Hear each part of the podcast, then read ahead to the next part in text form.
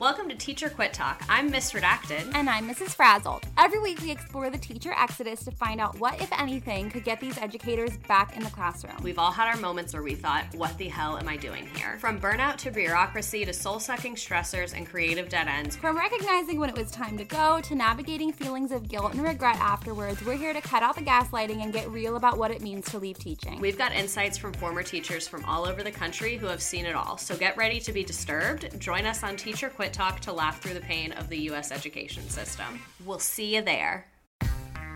Hi, I'm Frances Callier. And I'm Angela V. Shelton. And we're Frangela. You know what you need in your life? Hmm.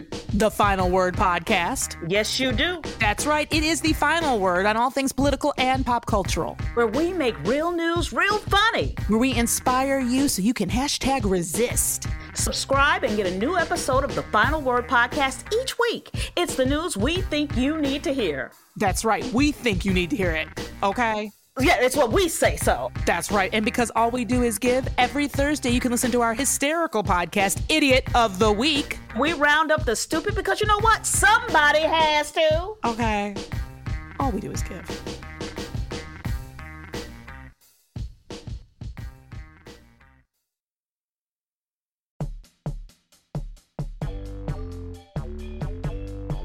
Дамы и господа, добро пожаловать в Привейл. Это второй сезон нашей борьбы с криминальными сволочами. Ваш ведущий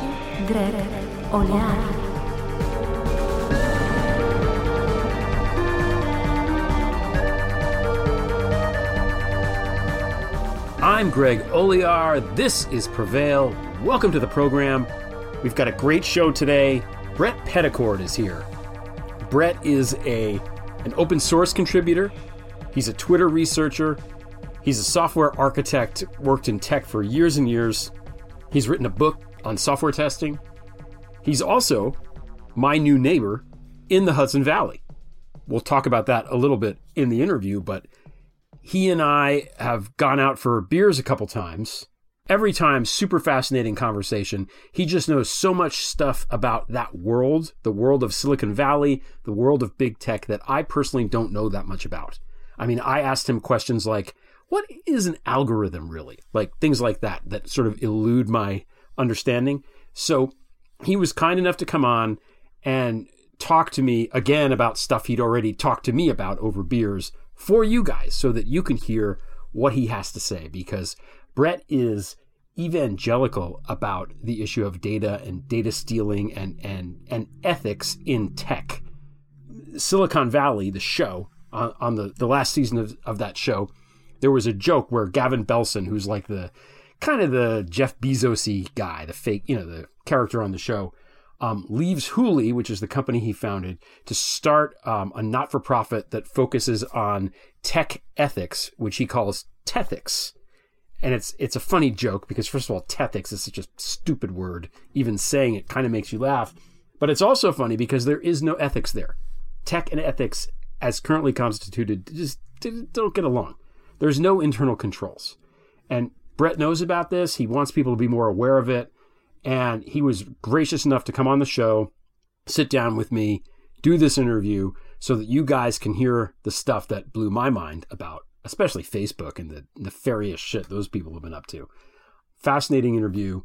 We cover data, we cover the Pegasus scandal. Remember when when people were hacking into the phones using that software that was readily available like hostile foreign powers were using software to hack into people's phones, stuff like that. We talk about that a little bit. We talk about ethics and tech. We talk about the history of software and how um, at one time women did actually work in the software field and got sort of pushed out. And lots of other things besides. So, em- Roman Empire, we talk about that a tiny bit. Anyway, it's a fascinating interview.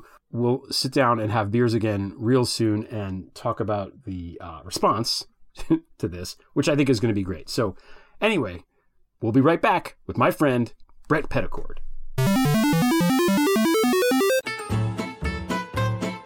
Hey, it's Nunzio Ciccarelli, president of the Bank of the Bada Bing, Jersey's finest financial services firm. I'm here to tell you about a new online dating app made by wise guys for wise guys. Mobster. That's mobster, without the E, because who the fuck knows why? Need to replace your gumad? Looking for a date for your big weekend in Boca? Did Christiane Allen quit as your press secretary? Whether you're an enforcer, a racket guy, some corrupt attorney or judge, or the head of one of the five families, Mobster's the best place to find some action. And hey, we won't sell your data like that lying sack of shit Mark Zuckerberg. Some people got ethics. Mobster, you swipe left, I'll break your fucking hand. And now, back to the show.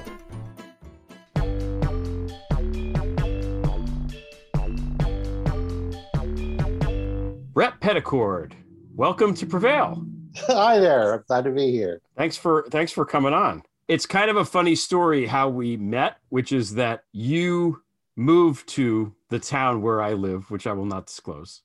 okay. Um, I can. It doesn't matter.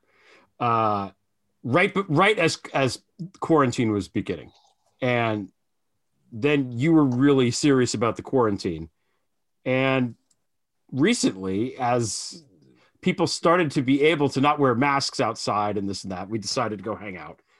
And so we've gone out a couple times, had some beers. And the first time that I saw you, I listened to you talk for two seconds, and I was like, "Oh my god, can you do a voice on the on the show?" so people listening to this who have really followed the Prevail podcast carefully will recognize your voice because you were Jeffrey Toobin uh, talking about masturbating on the Zoom call, which is a great uh, a great way to kick to kick things off. So yeah, I decided you were testing me, seeing how far I would go, and I figured, what the hell. you were you were a very good sport about it, and I thank you. But you know, comedy demands that we uh, that we do certain things. You know, we have to we have to be willing to um, humiliate ourselves in public occasionally for the sake of comedy. It's it's it's it's, it's something I, I I believe most dearly. Um, so, but in the context of going out and hanging out with you, you are in addition to being a really good Twitter resource, which is I knew that already. You have a really interesting background, and you know a lot about things I don't know a lot about, which is mostly big tech, Silicon Valley, and that whole world. And as we went through and talked about some things, um, I was just totally fascinated. I was like, we have to have you on the podcast because other people need to know this. And you were, again, a good sport, and here you are. So, the first question that I have is tell us a little bit about your background. Like, who are you? How do you know about all this stuff? So I'm a software engineer, software developer. I've been working in the business three decades. I started pretty much right after when I got out of college, and I've been doing it for that long. Both my parents are computer programmers, so I'm second generation. And um, 2.0. I- Yeah, Yeah. so I was raised with computers. My father was a career IBMer. Both my parents um, wrote software that ran on spaceships. Right now, everyone's like, oh, space, why aren't we getting excited? And to me, that's just normal because that's what I was raised in. They were space programmers. Okay. And uh, I started writing and speaking in my in software uh, about 20 years ago. Uh, and I wrote a book and I went to circuit and I talked a lot about software testing and how we make software better and just a lot of the principles of building good software. And I spoke to other developers in the field, other people who were hired by companies to build software and say, here's how we do a better job of it. So I was doing that. I have a book out um, called Lessons Learned in Software Testing. Um, you can get it on Amazon. And I was just doing that for a long time. But to do that, you have to have kind of faith and hope in what you're building. And I started kind of losing that as I le- saw more and more about what was going on.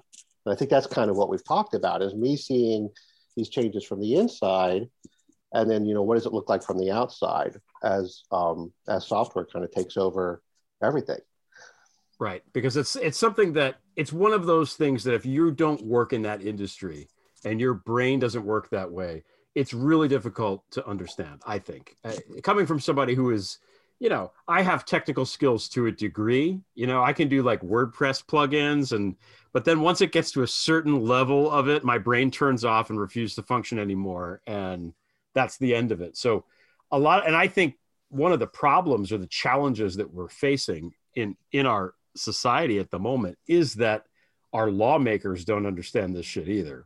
So there's a very select group of people, and maybe it's a large group of people, but it's a it, it's a group of people that understand the applications and the underlying technology, and most people really don't. They just understand how it is good or how it is bad, but the actual tech and the application stuff, you know, it's Greek to me, as they say. So, but g- going back, um, uh, you talked about your parents.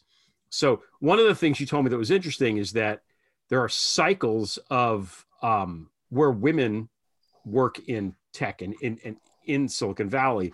And this idea of, oh, let's get, let's encourage women and minorities, people of color to get these tech jobs and, and, and make the, the industry more diverse is actually something that has happened before. And it's almost like a boom or bust cycle. You told me that when your mother was in this field, when your parents were doing it, software was actually the provenance of women because it was considered soft and it was the hardware was what the dudes were doing. So talk about that a little bit. Did I get yeah. it right? Did I? Yeah. Okay. Yeah. So that I mean, it's we see this statistically at one layer and anecdotally at additional layers um, for it. A lot of the original software developers were women who were working with their husbands or with their boyfriends or with someone else who would take the credit for what they would do. so you would have um, that kind of thing going on. You've probably heard about this in other contexts. Um, so you have that kind of a history of that. And then, you know, when in the 80s, when my mother got a master's degree in computer science, um, that was a popular major for women. I believe at the time, I saw a statistic on this other day, I think it was up around 40% of the degrees were given to women. And it was actually, there were more women in computer science than there was either in math or physics. Those were less popular with women. And, you know, in general, the, I don't know what to call, say it, those, all of, all three of those have been less than other majors in other fields in terms of their attractiveness to women, in terms of the numbers.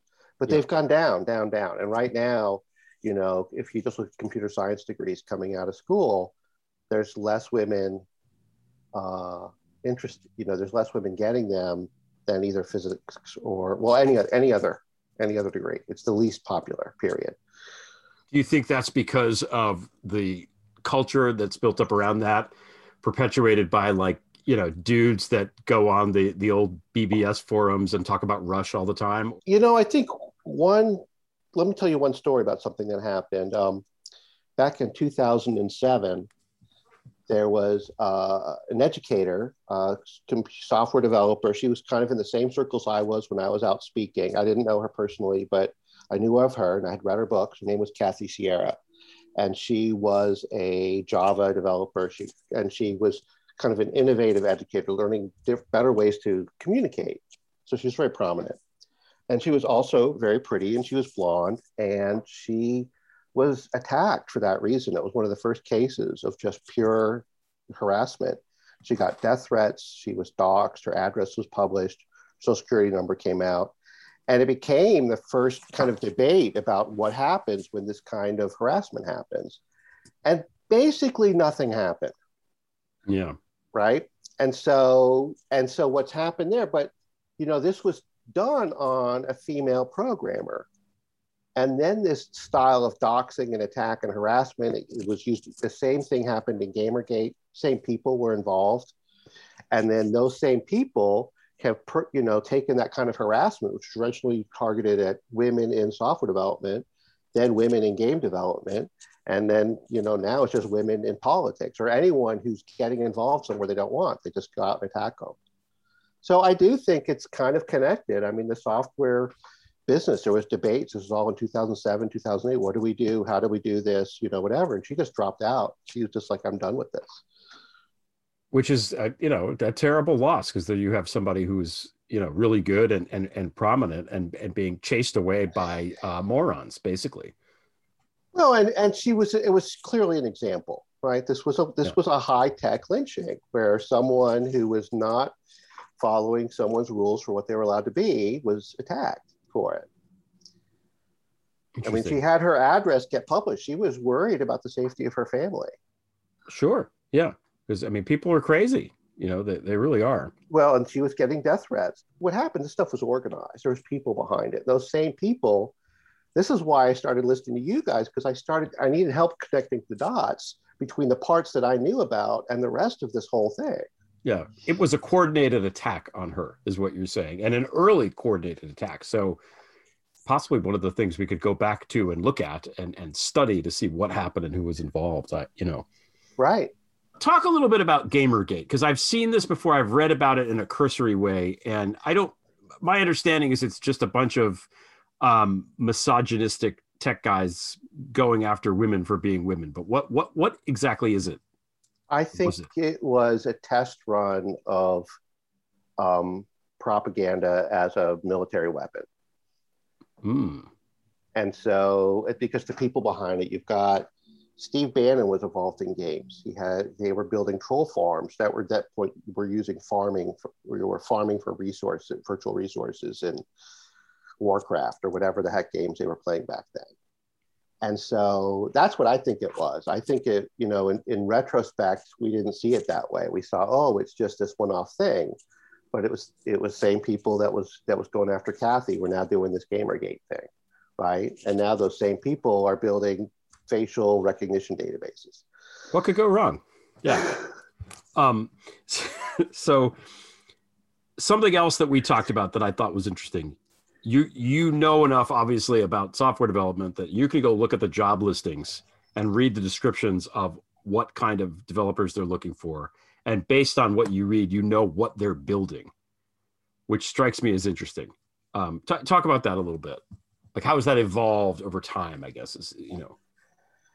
Like what are they building and what kind of jobs do they have out there? And yeah. I mean what you you see a lot of hiring of machine learning. That's a that's a skill that you see. That's a skill that I developed recently, and it's very much in demand. And it's just basically the way to create large amounts of data and turn it into algorithms, and that's what machine learning is.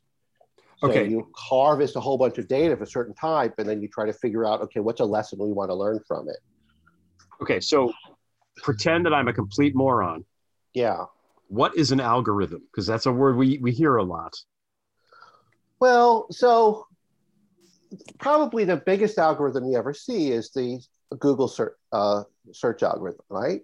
Right. So Google has to decide what is it going to give you and in what order, and that order is really, really important, right? Sure. So it's so it's a so it's a it's really a, a ranking algorithm. Is what it is. It's ranking. It's giving you a ranked answer. And you see that all over the place. Um, you see that your Facebook feed. It decides what do I show you first. In Twitter, what do I show you first? Gmail is going to show you what do I see first. So there's that ranking algorithm that's built into all these things. And in the old days, we would just put things in chronological order. And that's how we did it. But now every one of those has a trained, complicated, tuned algorithm behind it that where they decide what is it that you want to see? What's important to you? What's you know what goes first into your feed? And it's not i guess algorithms are not inherently good or bad. They just are. Because if i go on a um, on twitter say there are accounts that i am more interested in reading than others and it kind of i guess over time based on who i interact with tries to oh. guess or knows it's right, very strange. Yeah that's i mean that's the thing. 20 years ago everything was just in chronological order. I remember. Right? Yeah. yeah. And everyone was getting a little overwhelmed, you know, or you'd have in mailboxes and go through it. And then people started building some of their own filters and some of these email tools or different tools you could filter your stuff and you could find things that way. But then what we started getting are these smart filters, rankers, whatever you want to call it. I mean, algorithm is a mathematical term, which means, you know, just any mathemat, you know, just any uh, sequence of calculations. But these algorithms we're talking about in these, you know, that we're talking about these companies and saying, are they good or bad? What's the effect of these algorithms that we're talking about? These are mostly machine learning algorithms that we're talking about. Uh, or there are other type of rank and sort. I mean, there's a, there's a lot of math, a lot of computation that goes into these. Yeah, I mean, I think by and large they probably do work okay for for what for what they are, but certainly on Twitter, um, I usually just use the regular Twitter app, either on my phone or my or, or, my laptop. What I see on my phone is different than what I see on my laptop often. Right. and it updates better on my phone, but the mail, the DMs work better on the laptop for some reason. I don't know why. Um, one time I tried to use TweetDeck. I think it's TweetDeck, which is a Mhm. different like Twitter allows other appli- you know, companies Mhm. to use the application and pull it in. And that actually has the capability to just show it chronological and in real time. And I think I have so many followers that it's like it's like watching a fast forwarded version of the end credits of a movie. Like it goes by so fast, it's impossible to process everything. So, you know, it is necessary in the sense to to have that, I guess. I, I think it, yes, I think it definitely has made computers tolerable because they were kind of overwhelming before. You had to set up your own system of tracking the information. And I was relatively good at that kind of thing because I'm a software kind of person. Yeah. So I was fine with it. But a lot of other people like, I can't figure out the computers. And putting in that, um, you know, and then adding these layers, like for a long time, and it was, we were trying to, to make user friendly, we were trying to make it, but there was a certain point where it kind of flipped. And I think it was like when you do a Google search and you type, and then it, it, it finishes it for you Yeah. right? Well, that's the amount of calculation and you know that goes into that is intense, right? And it's just doing it as just to give you a suggestion. And so that shows you like when we got to that point was when it really changed. And now you just have to look at who's making those decisions, how are they making decisions for you? The, the big thing you see in some of the radicalization issues that we've talked about have to do with suggestions. People get suggested into these dark corners of the internet Right. Right. and those are being suggested by the algorithms and so Mhm. that's one that's one of the examples of where we really have to be careful about this. Obviously they want to feed ads into the stream. That's part of what they're all doing so that's part of it. Yeah. but then they're also throwing and they're always like oh well maybe you want to subscribe to this channel or maybe you want this other thing. And so there's that type of suggestibility of suggesting things outside. It's tricky because it's like okay are those political ads? Are those commercial ads? Are they just uh Straight up Russian disinformation. well exactly. And that's i think that's the thing is those are really in the past we've seen those as three different things. And now any of anything can be any one of those things right? Is it a foreign info op? And and we thought okay well campaigns should be regulated this one way. And we'll have this one rule about how campaign ads are done. And we'll, we know it can be abused. So we'll kind of keep track of it blah blah blah blah blah blah and then we did something else about well co- commercial product ads. Okay well here's how they that's allowed. Here's how that can be tracked. But now all of those things are on social media all the time. It's totally embedded. There's no tracking of it. And and then you get these these algorithms these suggestibility. So are you being fed something for because of an ulterior motive? I mean, it's interesting to see how this stuff works because this week I went online and I bought things for the first time in a while. I bought like a hoodie and I bought, I was looking, I told you before we went online, I was looking at armoires online and I bought some shoes, whatever. I bought a couple things I don't usually buy. And I went to check my Facebook, which I don't do very often. And it's like right in the feed, there's the ad for the, you know, the website that I already visited to look at this hoodie. right I- you know, I don't know. I, first of all, don't ever buy a toilet online because they'll just give you toilet ads for a week and a half. oh You i know, know i yeah. yeah, I've, I've done these before yes You know, but I don't. How exactly does that work? Like, I'm on Google. I Google search this thing. I look for that.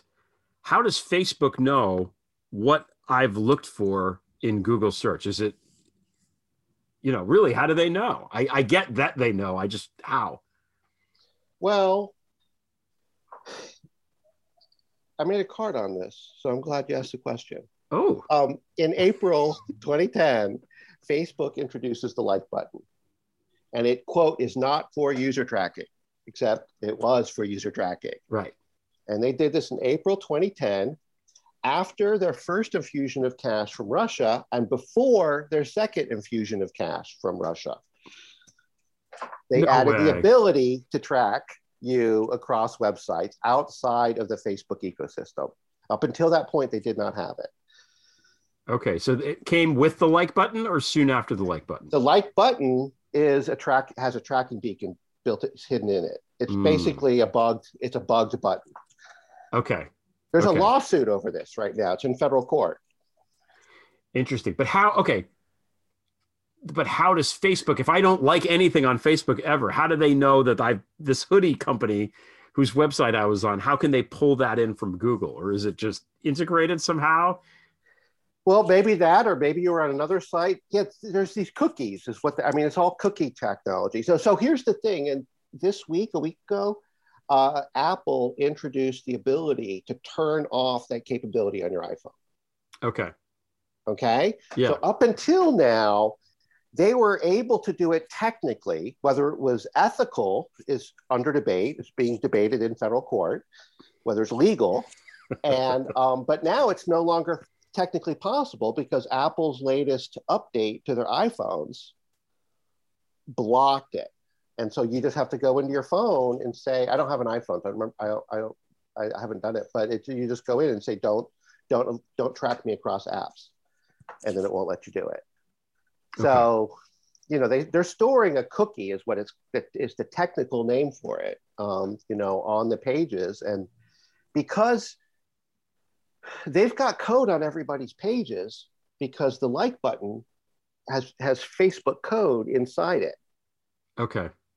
So there's a little Facebook spy inside that like button on whatever page you see it. So any button, any page that has a face like button on it is ba- see think of that as a ah. camera. Think of that Yeah, as like a camera watching. You mean a like button anywhere. So not just a like button on Facebook, but if I go to a site that has a Facebook like button. ah, okay. So I just had my aha moment now. Okay. Yeah. Every site has a Facebook like button, except that you know was- my site does not. My Prevail site does not. Okay. Well, that's good. That's good because that means Facebook cannot track people onto your site. Good. Good. But yeah, yeah, Okay. that's how it works. Okay, that makes sense. So interesting. Okay. And you don't have a you don't have an iPhone, which means which I can tell because I do have an iPhone and when I text you, your text back is green and not blue. So I don't know, you know, green Right. it makes it it's not quite as nice the color green. They've picked a shittier, you know, less appealing color on purpose as if we're we're laughing at you people that don't have an iPhone. But now Yeah. if you have an Android phone though, you're more likely to get spied on by the the Pegasus uh, software, right? Because I was going to ask you that later, but I'll ask you that now. What what what's your thinking about all that? Like, can, can you? My well, we know a lot more about the iPhone than the Android. So that's the first thing to say. So we know that a lot that a lot of iPhones have been have been hacked with zero um, zero touch, zero click hacks um, on the iPhone. That they have that capability. It has happened. It's been tracked. The iPhone um, has better logging, so it's easier to tell if an iPhone has been hacked than an Android. Ah, okay. So we're a little bit more in the dark about on Android. We don't really have hard evidence that they have a zero click hack on Android. We know that they have a one click hack on Android. Um, and we know that they have made attempts on Android phones. So uh, I, I don't know if, um, I mean, right now it's, it's the, the iPhone is vulnerable to it. And we know that. And Android probably is too. So can they? Uh, and by they, I mean the, the, these spyware companies. It's like Pegasus is the name of the software, right? And what, what's the name of the company? Is NSO, I think. And this the spyware enables these bad actors, mostly hostile foreign countries and, and, and so on, to penetrate the phone and then do lots of stuff with it. So they can they can spy on you using your camera and listen to you using the microphone and check your emails and your texts and whatever else you've got on there. They can theoretically penetrate that. And again, this happened to Jeff Bezos, right? His phone got hacked, right? I, I, his phone did get hacked, but I think it might have been software from a different company that hacked it. Okay, I mean that this is MBS stuff. It's it's it's all part of the Khashoggi. It's all of part of the same gang of crooks, but um, but it might not be Pegasus. It might have been a different one, but it's the Okay. same type of software. That's certainly true. I mean, they have this. They call it spyware, and yeah, it can take over your phone. And you're right. It, it can. They can turn on your microphone. It can turn on your camera. And it can take it can take your files from you. It can copy all your files. It can put files on your phone. There's people Mm. who've gotten death threats on their phones because all of a sudden a picture or a file shows up with something and they're like, oh shit. Yeah, yeah, not not good. But okay, so if somebody who had this sophisticated software even has your cell phone number, right, and nothing else, it's possible to hack their phone just by knowing the number. Because I'm thinking about when Trump said Lindsey Graham's cell phone number Yeah. at a Yeah. press conference, and now suddenly everybody knew his cell phone number. Absolutely. I mean, yeah. So we've had one click hacks for a long time, especially in iMessage. The reality is the high value targets are more likely to use iPhones, I think. Yeah. For these, you know, um, these heads of states and those type of people, that's the phone they're all going to have, right? The Android is a little bit more of a offbeat thing. So yeah, those that's who they want. I mean, you saw the Macron's phone was on the list. I'm thinking about when Donald Trump he said Lindsey Graham's phone Now, number when out he loud. said it, I don't know if we had zero click exploits at that time. Okay. I'm still unclear about that. Those are a fairly recent um, innovation. There's really are pretty rare. Uh, these zero days, zero click, you know, that people don't know about. So I think that was kind of the technical surprise in this latest announcement was was the degree to which they have these zero click, zero days. What do you think when you heard the news about this Pegasus thing? What was your initial reaction? What kind of applications did you think of? I'm just trying to, you know, you as a, as a software developer and, and, and a computer scientist. Well, to what me, it wasn't new. To me, it was like finally people are going to deal with this seriously because Okay. I've kind of known that this is happening. This isn't a surprise. There's, like I said, the, the, the fact that they have these zero clicks, um, that's a little bit scary. And I guess that's a little bit news. But other than that, the fact that they're doing this, that they, they've built a platform, that they're selling it to, to these totalitarian rulers and all these scary countries, um, yeah, I think a lot of us have known about that and have been talking about it. And you know what what we got this time was that list of numbers. The thing about the zero days, like it was like a couple of things happened for this story to all of a sudden that many people have been looking into for a long time became like news. Okay. Yeah, that happens. I know exactly what, you know, yeah. you know and so that was the thing like it wasn't a, i mean the big thing was that the citizen labs people in toronto um, working with the working with the uh, amnesty international they they did the, they did the forensic analysis right? So Okay. they got the phones from some of these people including the khashoggi um, uh, Yeah, his, his wife and his fiance and yeah his his his contacts um, they were able to get that.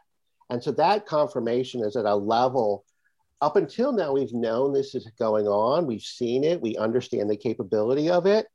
But you couldn't quite point to proof to say this they you know someone used this software to target this person on this phone in this country on this day Mm, at this location, Okay. right? And that level of specificity and being able to tie it, especially as we can right now, to cases which do not meet our definitions of fighting criminals and terrorism, right, right.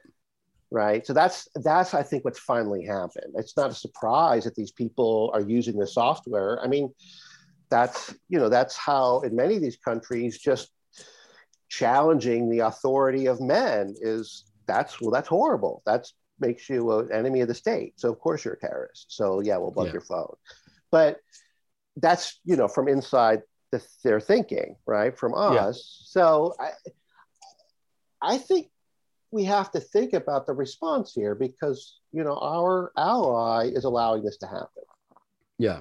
and Yeah. to me, we have to see this, and I think they see it as a munition. It's a type of weapon. Absolutely. It's you know, and it can be used to attack certain types of targets. hmm And um, we need we need to start having conversations, I think, with other countries and with other people about who should be allowed, how do these things work, what kind of tracking, what protocols are. It's like, you know, because right now, like what I see at NSOs are saying, oh, well, it wasn't used for this, it wasn't used for this, it wasn't used for this. But then it's also like, well, how do you know it's not being used for this? Because you don't actually, as far as I can tell, it's been hard coded not to work with any UK or US phone numbers or geolocations. Interesting. Okay. But Yeah. other than that, it's all everything is based on the honor system. That's that's what I that's what I can tell from what. yeah, no, I. I read that too. It's like they have to they have to promise not to misuse it in any in any sort of way. Yeah, whatever you do, don't. uh yeah, you know. pinky swear that you're that you're only going to use it when you have a good reason. Yeah, yeah. That now this is a good segue to the thing I want to talk about next. But before we get there, we're going to take a quick break. We'll be right back with Bret Pettichord.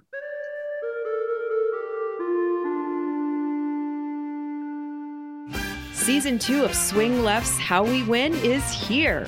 We have an incredible opportunity to fight for our democracy, We don't agonize, we organize. and we've got a lot of work to do. Subscribe right now on Apple and everywhere you get your pods for insight, action, and your reasons for hope.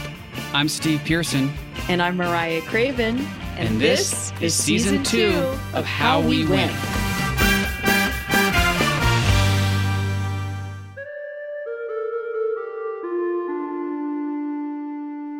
Okay, we're back with Bret Pettichord. It was a really fun, engaging break. Um, okay, I want to talk about Facebook and Google and and Silicon Valley in general. And you know, Google is a company that started off with their slogan, you know, "Don't be evil," whatever it was. Right. How do they get to be evil, and why is Facebook such horrible Russian malware? And what we've talked about, you and I, and, and how you've explained it to me, is that there's a lack of regulation of federal oversight into any of this stuff. And it's basically like the Wild West. And there's very little financial incentive for any of these companies to rein in their excesses. Is that accurate? Um, I don't know. T- t- talk a little bit about all this stuff. I- It, that's, a, that's a huge question, I realize. So it's kind of like how did we get here and how did we get that and you know I Yeah. and, and I I was with it. I mean I there was a time I was extremely positive. I was eager to when the web came out. I was like, this is going to be good. We're going to more people will be able to share information. Sharing information is good. Um, and and I was very active. Uh, I, I was active in the community. I I was part of open source projects which had contributors around the world, and we were able to contribute with people from other time zones and far away because the software tools were there. You know, not only the communication tools and emails and texts and whatever, but then we had the development environments too, so we could share code and we could do development that way. So I thought it was great, and I just thought it was terrific, and I thought that we're making it easier to buy things online. You know, and for a long time I was a big Amazon fan, and then I was a big Google fan, and I was always slow on the Apple side, and I was you know, I went back and forth on Microsoft. So all these companies, you know, you have to think about, okay, which ones are the best ones and the bad ones. And, Yeah. you know, my, I told you, my, my father was a career IBMer. So for him, IBM was God. That was the family. That was what I was raised in. And then, you know, they had their antitrust battles. And I remember watching that whole battle with them and Apple and Microsoft and all in the early days and keeping, keeping an eye on that. I was fascinated by it. So, you know, back then, like even up until say the turn of the century, up to 2000, I remember software was just can you make anything work at all? Get it out the door. And there was basically two forms of unethical behavior that you saw sometimes. One was monopolism. That's what IBM and Microsoft have been accused of. And the other was just promising to deliver shit before it was ready and having mistakes. And I remember feeling like that was horrible. It happened all the time, and you'd make jokes about it. There was Dilbert's about it, about the sales guy just, you know, added the new feature, and now you got to put it in, and you're going to have to be working up the nights. So that was the thing. And then I felt like a lot of that played out in the Aughties, I guess if you want to call them that, from like 2000 to 2000. Well, it was really till 2007 or eight, right? There was there was a bit of a hiccup, but then it continued to grow. You continued to have the software, and more things were put online. Email became really popular in that time. I would say in 2000, most people maybe had a little bit of email that wasn't a big deal, but by you know 10 years later, everybody was living out of their email accounts, right? right, right.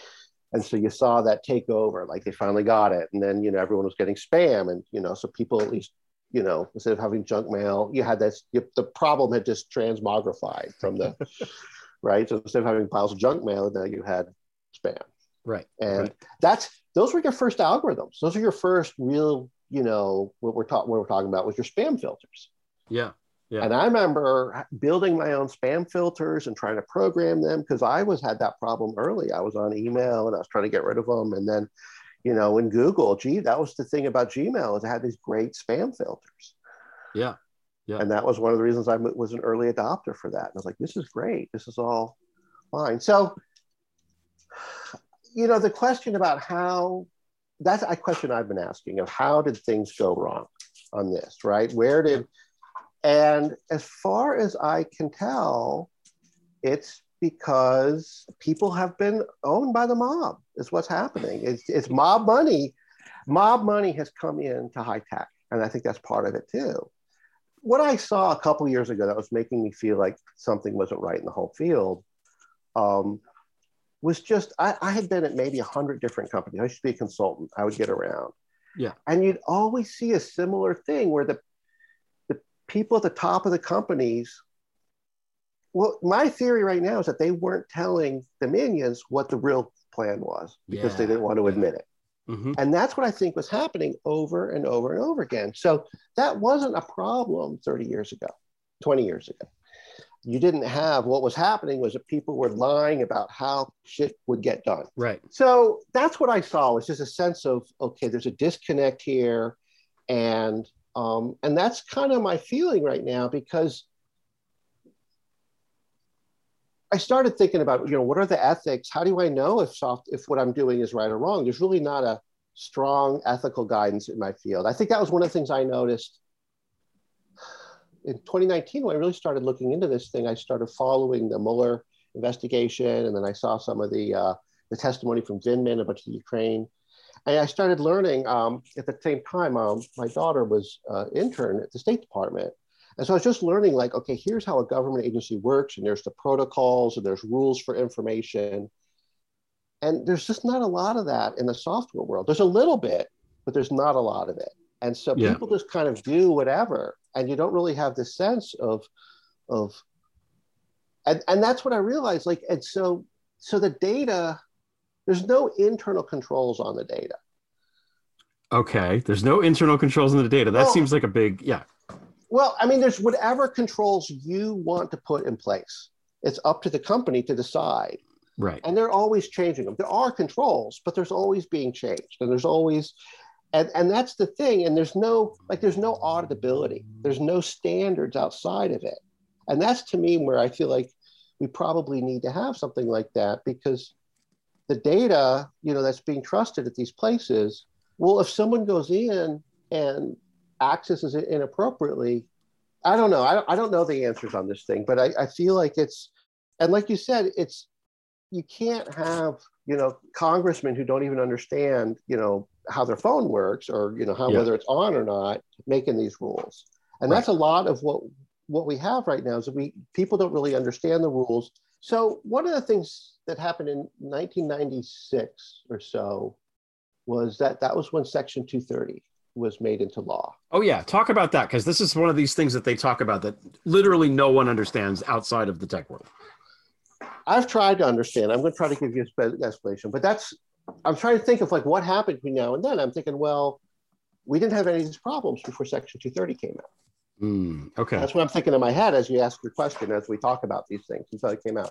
So Section 230, Section 230 of the, the Digital Millennium Copyright Act or something like that. It's um, it provides publisher liability if um, if it's online. So basically, something that would be um, illegal or or that you could be liable for for like defamation or for you know and you could sue for damages Yeah. if you put it in a newspaper but if that same message is put online on a website it the the um It indemnifies the company, the platform that allows you to put that out there. right right right and so, so, Facebook. So so if somebody writes something for the Washington Post and the, and it's defamatory and they get sued, the Washington Post is liable. but if somebody writes something on Facebook, Facebook can't be sued.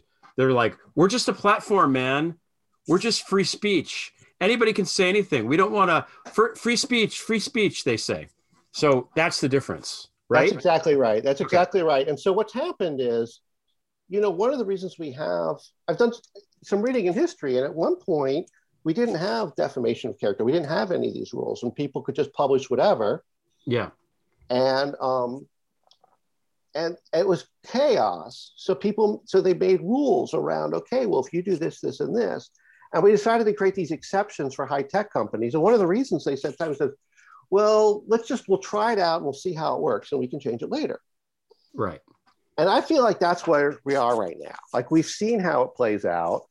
We can debate why it was done the way it was done. We can debate whether it was a good idea or not.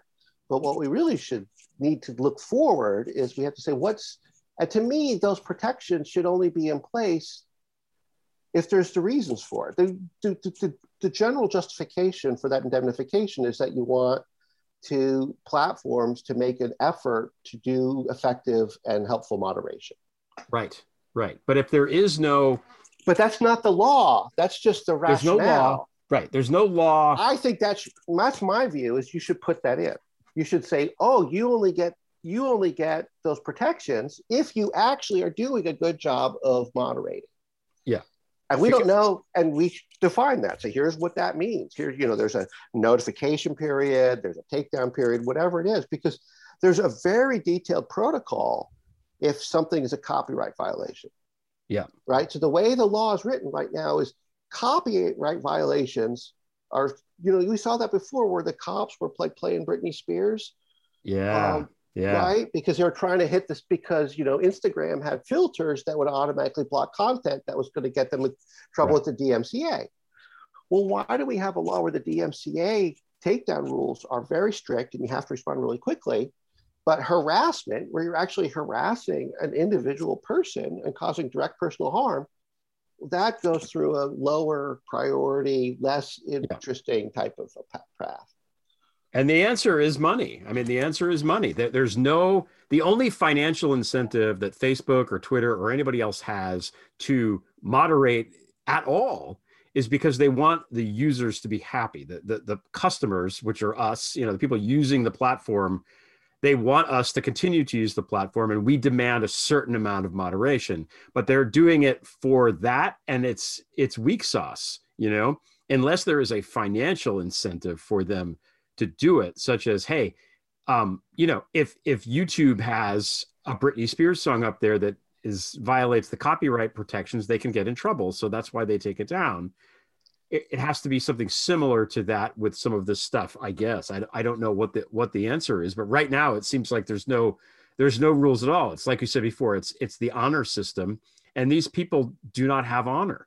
You know, the, the people in charge seem very much wanting in the honor department as I see it? Well, I think it varies from company to company, um, but you're right. They all of them are playing kind of a mass game. One one of the things that people are confused about is that these platforms have declared themselves to be neutral platforms, which is their choice. They don't have to choose that, and then they say we try to be fair, which they're not doing, and which no. is a lie, and it's irrelevant because they're allowed to be biased. So it's a right. whole kind of game where that you're getting involved with them. And the reality is, if you want to have, you know, a channel that's only for people who, you know, are a certain thing, you can do that. And it can be a political idea, it can be a ethnicity. You, you're allowed to discriminate in view, in content, all of that stuff on an online publication. Because part of the problem right now is that we only have you know four or five or six major social media platforms yeah i think what we really need is about a hundred yeah and then you know we could just go and the ones that have bad policies we could not go to and that's part of what happens is is they but they keep it so that doesn't happen. The fact that facebook's been allowed to acquire instagram undermines that type of choice. That, this is also on my on my list of questions to ask because you talked about that. Not only does Facebook not want to have a bunch of different platforms, they acquired one of the platforms and they're developers are making it harder to separate Facebook and Instagram. So if the federal government decides to write a law saying, no, you have to break this down, you have to have firewalls between this company and that company, they're going to turn around and say, well, we can't do that because it's too complicated. And the Congress people will not know if they're lying or not because they don't know anything. Chuck Grassley doesn't know how, you know, the, the Facebook, Instagram technical hookup works. And he'd be inclined to side with the, the evil people anyway. So, um, you know, that, that speaks to your point. The, these companies know that this is coming, I think, maybe, and they're trying to. I think so. I mean, you know, with the, if just the news that happened today, it does seem like things are moving. I think for me, you know, when I started realizing what was going on, I had to see through the ways in which the media was subverted and certain messages were not able to come out through the mainstream media, and then see how the political parties were subverted and how there were members of both parties who were, you know, and and so, and then to see the subversion happening on the high tech and say, okay, because that's the big thing was all of the software development processes you have always assume that you don't have an enemy spy in the room with you working on the development process. And that's essentially the world I now realize we're in, where you don't know if one of the shareholders is, you know, allied to some hostile foreign power who's going to, you know, put one of their agents into one of your teams. And I'm pretty sure that's how some of these exploits have happened in these recent, you know, like the SolarWinds one. I think that's to me, I looked at that one pretty closely and it looked likely that they had outsourced uh, development to an Eastern European team to save money that was subverted right. by a hostile foreign intelligence service. Yeah, outsourcing it seems to be a, an issue. I mean that that that's how that's how Snowden got to you know get into the NSA and steal all the shit he stole. Um, that's right. He he never worked for the CIA. He worked or the NSA. He worked for a contractor working for the Booz Allen. Yeah.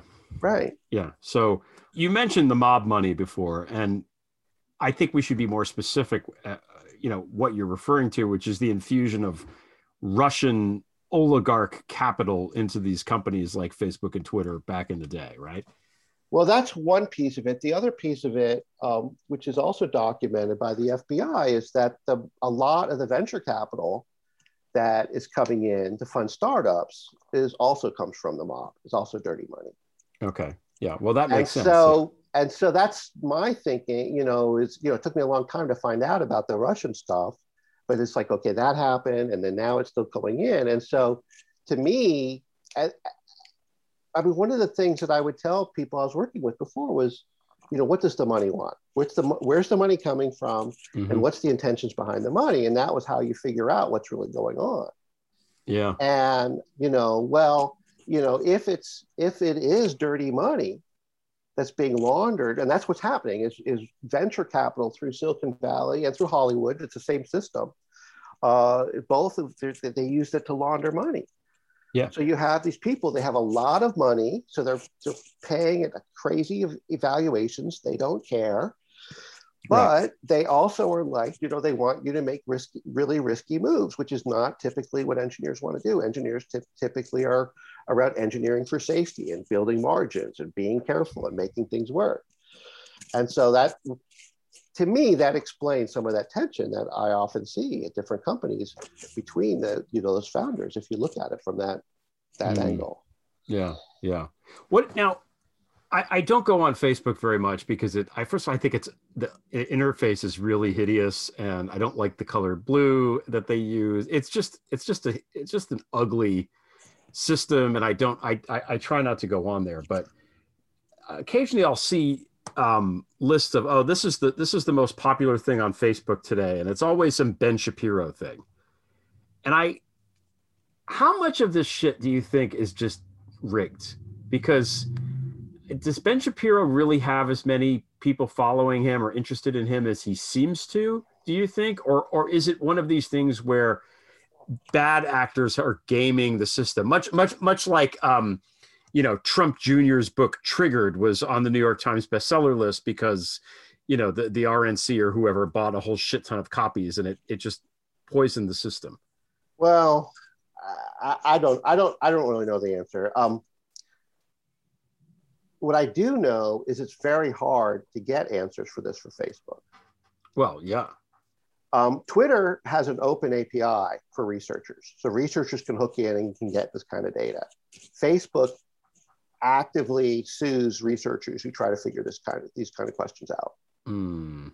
So they do not like the idea of independent validation of that data. Yeah. So to me, I can speculate as to on your answer, but the real answer is we don't know, and Facebook doesn't want us to know. And so, what do you think that means? I think it's because it's fake. I think it's bullshit. I, I can't, you know, I get that there are MAGA people in the country. You know, I, I, I wish everybody listening to this could see the look on your face right now because it's, it's great. Um, I get that there are people that voted for Trump. I get that there are racist jerks. I get that there are MAGA. I don't understand how somebody like this twerp Ben Shapiro has a as big a following as he appears to have. I don't.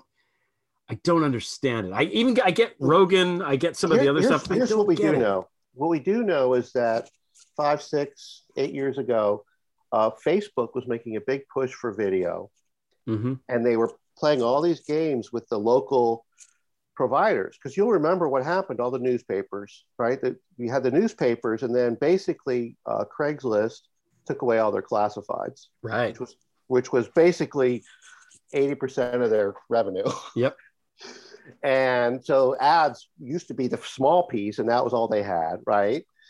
And then they started, and then Facebook started going after them. And what we do know is that they falsified a bunch of information uh, about the video. They made video look much more popular.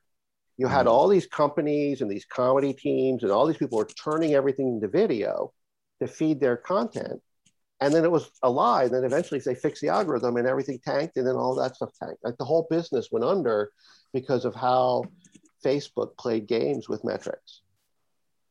It seems like they're totally chill about playing games with metrics. But I mean, you know, on the other hand, if you can't trust a guy on some sort of surfboard type machine holding an American flag on the 4th of July while John Denver plays on the lake, who can you trust?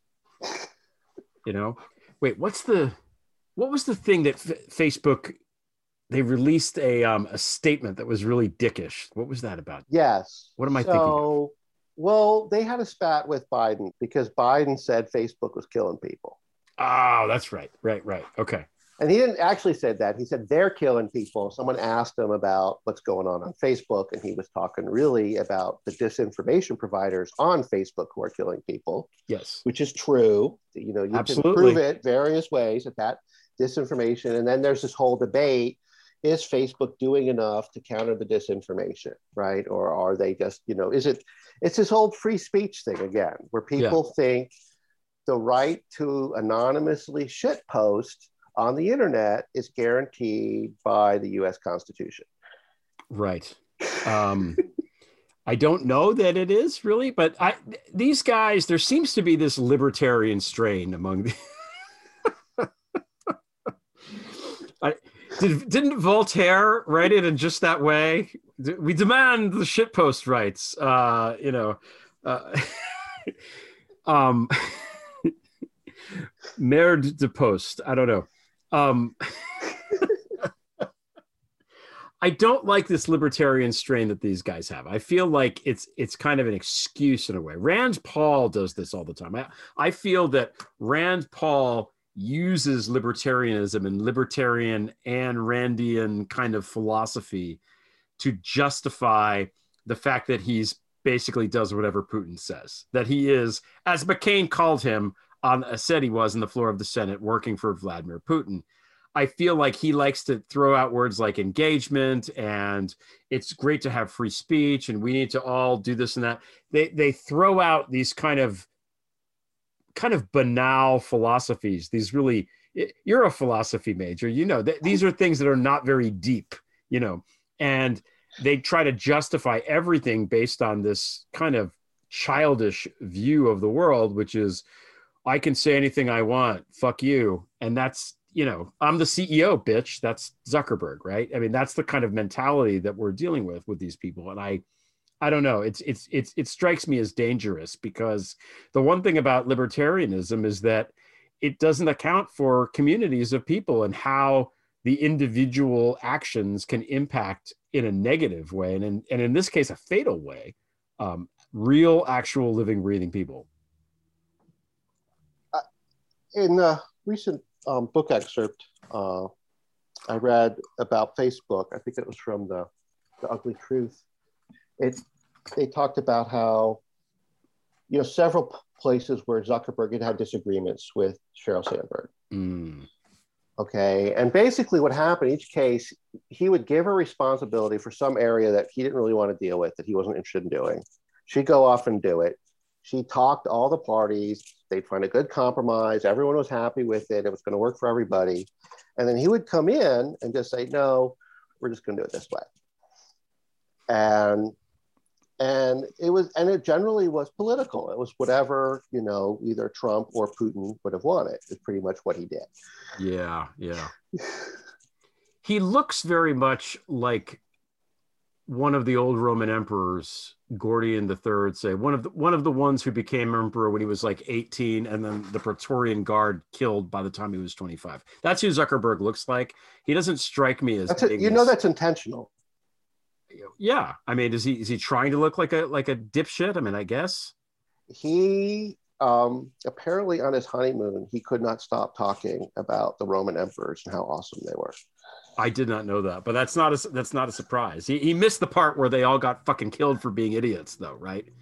Yeah. He's convinced that he's going to rule over a 200 year reign of peace, of the Augustinian peace that's going to be brought in by Mark Zuckerberg. That's his own personal um, hero story that he's playing out right now. Oh my God, where's the Visigoths when you need them? You know, barbarians at the gate. I, I I did not know that, but I'm not surprised. He really does look like these people. Certainly, he has the terrible haircut, and I, I don't know what he was thinking going on that surf, whatever the hell that thing is, Hydra board. I don't know what this fucking stuff is that these these assholes. It's it's it's an expensive yeah surfboard. I mean, at least he didn't go into space, I guess. You know. my oldest memory is you know man walking on the moon and you know i remember that. So to me this is all it's all silly. They're not going into space. They're going high in the sky. They're not leaving the atmosphere. They're not going into orbit.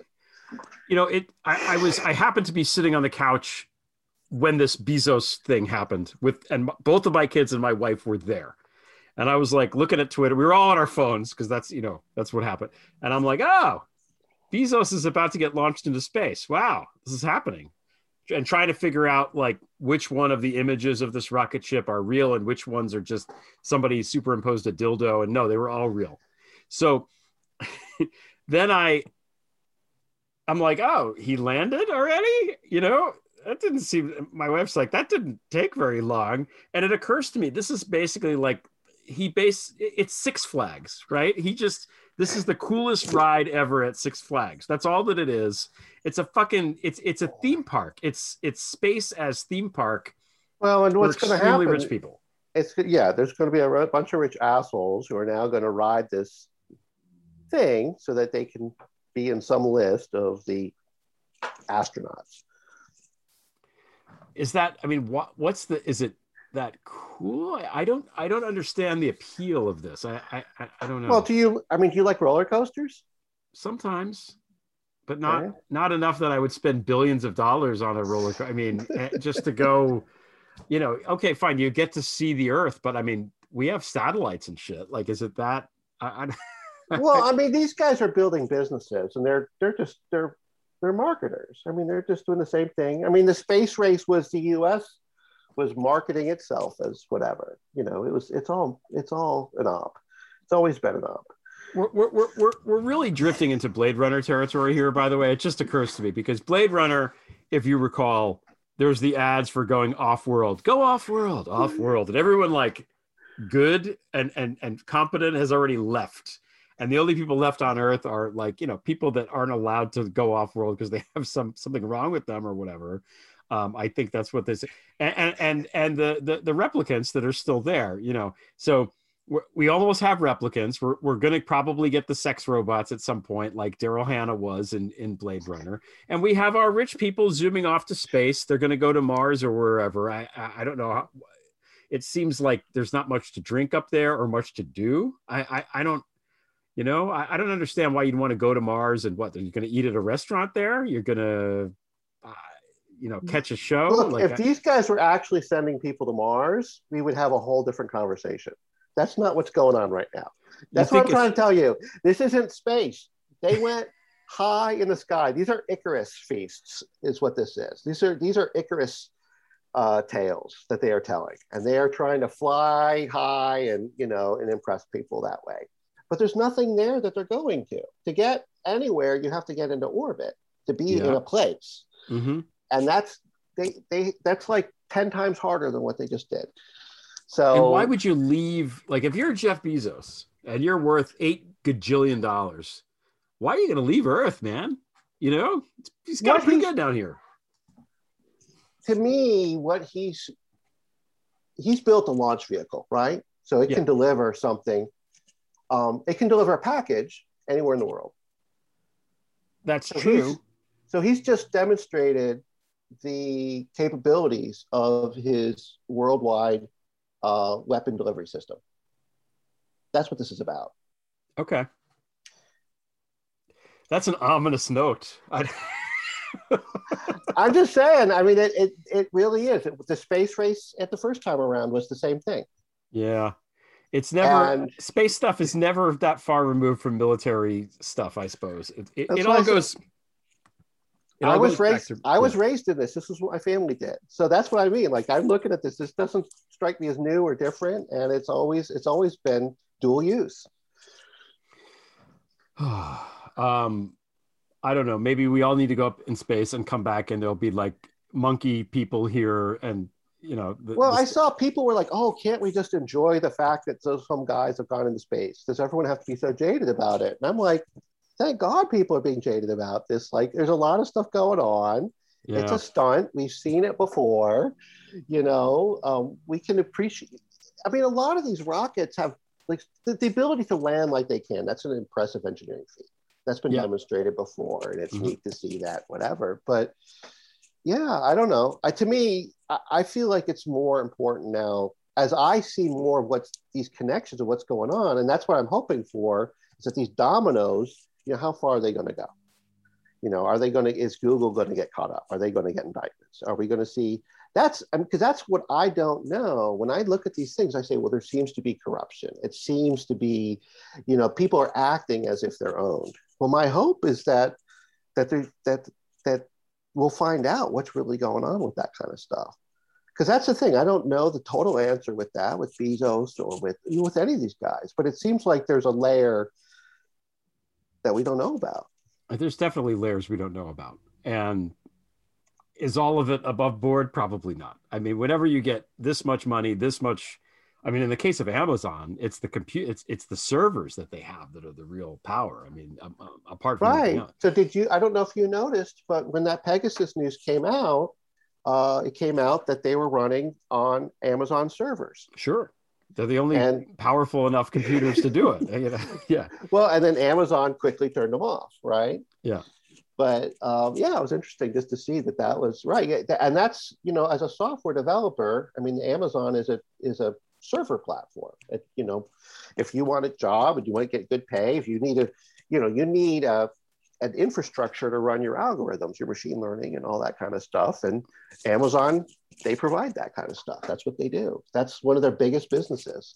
And people don't see that because you can't go into the Amazon.com and say, you know, type server farm or you know website infrastructure or whatever. It's a, it's a different piece of Amazon. It's their Amazon Web Services, which is a massive part of their revenues. yeah and and and in terms of controlling all of us people here on earth uh as Yertle the turtle Bezos looks at us from on high, uh, you know, it's pretty damn powerful. Well, and that's the thing. Like, I ha- I have a question of how much was Amazon aware of what Pegasus was doing on their servers? That's just an open question I have. I I do not know the answer to that at all. But I'm it's something I'm curious about. Which is, I mean, but that's even more interesting because Bezos himself is the target of a, of a, of a very prominent hack Right. his fucking phone. So it's, it, yeah, I don't know. And I, te- I tend to think he is less uh, shady than, than certainly than Zuckerberg or, or Dorsey because you know, he did make the company out of stuff. I mean, I think he's he's kind of as far as it goes. I mean, uh,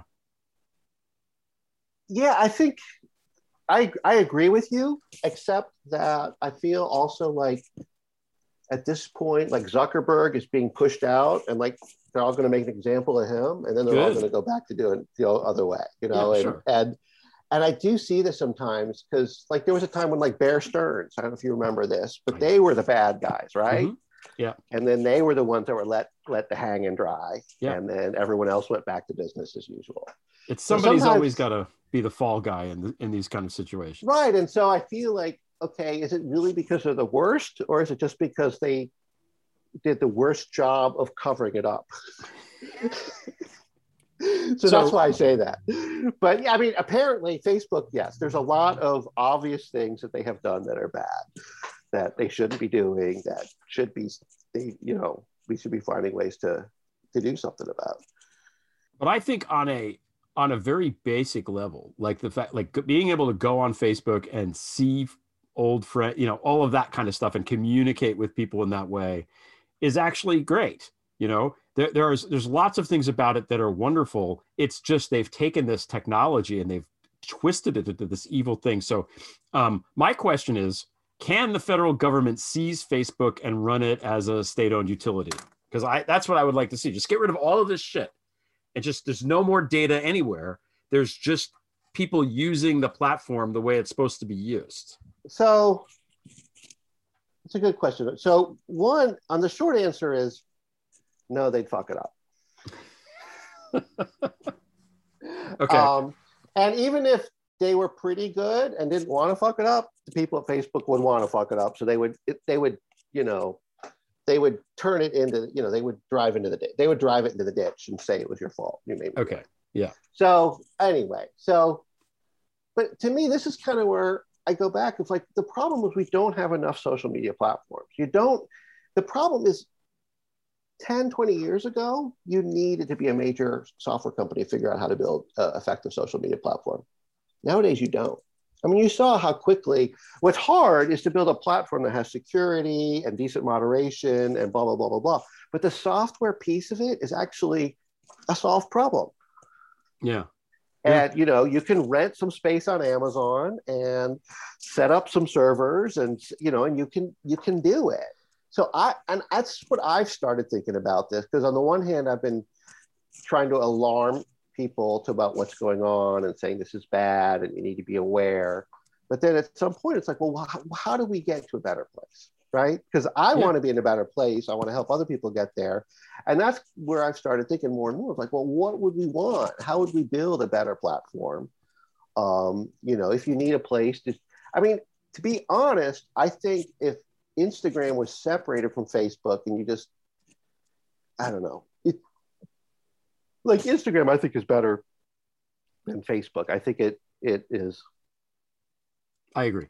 It's just a more social. And there's a reason why young people move to. It's because it is just it it it's more appealing. So, um, so you know, moving to that instead of the Facebook model, the Facebook to me, in terms of the information architecture, is that it's it's it creates bubbles it creates closed gardens yes and it's a great place if you need a lot of support and don't want to be challenged and maybe you're in a vulnerable place in your life facebook's a great place to go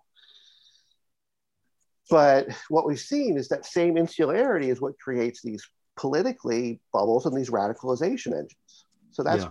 that's the problem with it right so on the one hand and then there's the different pieces of what makes these things bad and dangerous and you know, the reality is the government can't do something unless there's both have uh, you know, there's a reason for why they're doing it that's very clear, like right. and, and justified in terms of what we use governments for. And then and then they have to have a, a strategy that is actually going to work yeah. too.